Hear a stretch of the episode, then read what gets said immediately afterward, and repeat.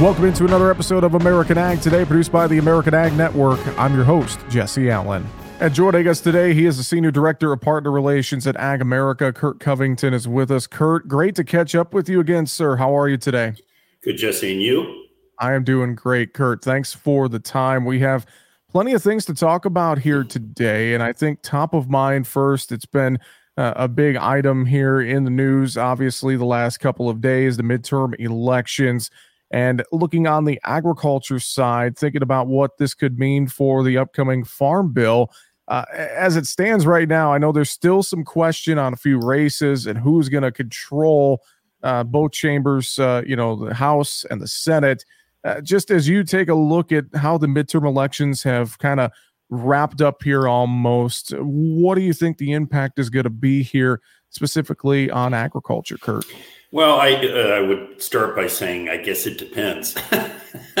we still don't have answers to all the races, but in the end, uh, the uh, the farm bill historically has been a across the aisle compromise, and I suspect uh, that that will be the case with the next farm bill. Although I do think that it'll get extended, and the reason I think it gets extended is if you really uh, look at the makeup, uh, particularly of the House I think there's only been 180 members who have actually voted on a farm bill before.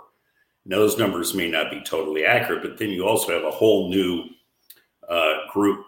I we the way it's shaping up, mm-hmm. a new group of of Congress people coming in that are going to have to get educated on on the farm bill. So I just don't see any quick fix to this, and I'm I'm concerned that it's going to get extended.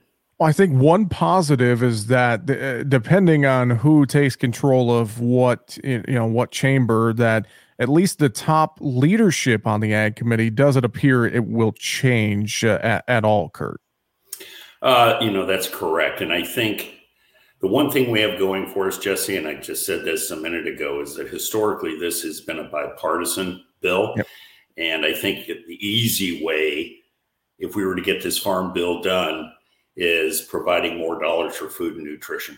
Ultimately, that's how you're going to get this deal done. And um, you know, I think if you look at the Democratic side of the aisle, their their concerns are with climate and conservation, key issues there, and the Republicans are focused primarily on strengthening the farm safety net including, and we've talked about this before, the indexing of what is now referred to as reference prices for some of these, what used to be known as target price, I guess reference price is what we use today, because right now they're not relevant. And that impacts, you know, PLC, ARC, loan rates, crop insurance, and even potentially margin coverage uh, insurance. So th- that's kind of how I see it, uh, you know, kind of setting up right now.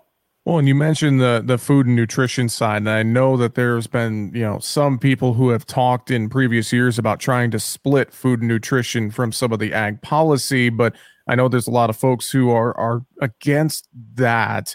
And you you brought up a great point about how there's different things that folks are looking for in this farm bill, and it's always kind of the give and take. It feels like with a farm bill discussion on on getting all of these things done and trying to you know write a farm bill that is not just state by state but it's for the entire united states curt.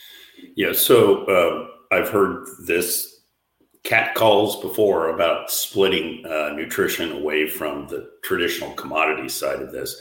I think that ultimately in order to get a farm bill done for our farmers is probably not doesn't make a lot of sense. Ultimately if you split this up and then you come back in and strip out uh, food nutrition from the farm bill and ask to raise reference rates to provide farmers a safety net program when particularly in a year where you see grain and commodity prices in pretty good shape across the board i think what happens then is that then you start getting some pushback from the other side of the aisle. But to me uh, ultimately this deal is going to stay together at, at, at the present time. There's not going to be any desire to do anything otherwise. But the question is going to be jesse is the pie going to get bigger for uh, the farm bill, which I think is probably the case, or does it just get divvied up differently if there is not an appetite to raise it? And CBO says that it's about you know what 1.3 trillion mm-hmm. um, as they've scored it, uh, which one one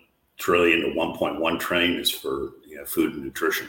Well, I know with Ag America, Curt, you guys, uh, America's largest non-bank agricultural lender, and you, you brought up a great point. You know, farmers are looking at any sort of lending right now. They're looking at their operation.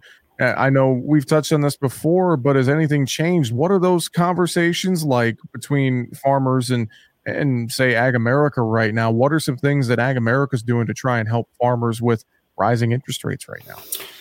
Well, you know, um, AgAmerica, is, as you had stated, is probably the largest originator of agricultural mortgages across the United States. We do business in all 50 states.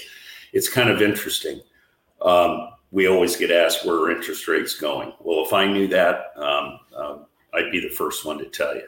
But what I do know is is that uh, we have a suite of products that allows those that that want to stay short on the interest rate yield curve, interest only products, shorter term who for those that think that maybe interest rates will fall off in, in a year or two or three for those that prefer to you know maybe have a psychology that they'd rather lock in a rate and be able to sleep at night you can go out as long as 30 years if you wish. Um, you know and, and, that's really a personal decision by that farmer as to what he thinks. We give him guidance as best we can. Ultimately what, what this ultimately what this comes down to in our discussions with our borrowers are pretty much two things.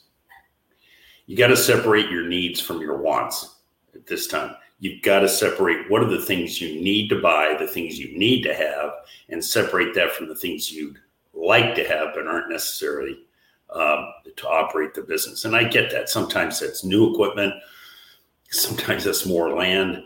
Um, potentially, that may mean, you know, do they want to given how strong the economy is for agriculture today, do they you know maybe take more out as a living expense? All those things have to be looked at really, really hard. And the second thing we talk to them about are the things that we can't control, but they need to understand. And that is you got to have a very strong marketing plan for your commodities. Okay. Don't leave profits on the table. And so you have to decide for yourself as a farmer. And we talk to them about this that having comfort in knowing what you're going to sell that crop for at harvest takes a whole lot of risk off the table. Well, I know folks can learn more agamerica.com with that Curt Covington with AgAmerica. Always a pleasure to catch up with you, sir. Thanks for the time and uh, wish you a happy Thanksgiving as well coming up, and we'll talk to you again soon. Thanks, Jesse. And again, that is Curt Covington joining us with AgAmerica. And we appreciate his time and insight here into what's going on with the ag economy and the midterm elections and more. That's going to do it for American Ag today, produced by the American Ag Network. I'm Jesse Allen, wishing you a great rest of your day.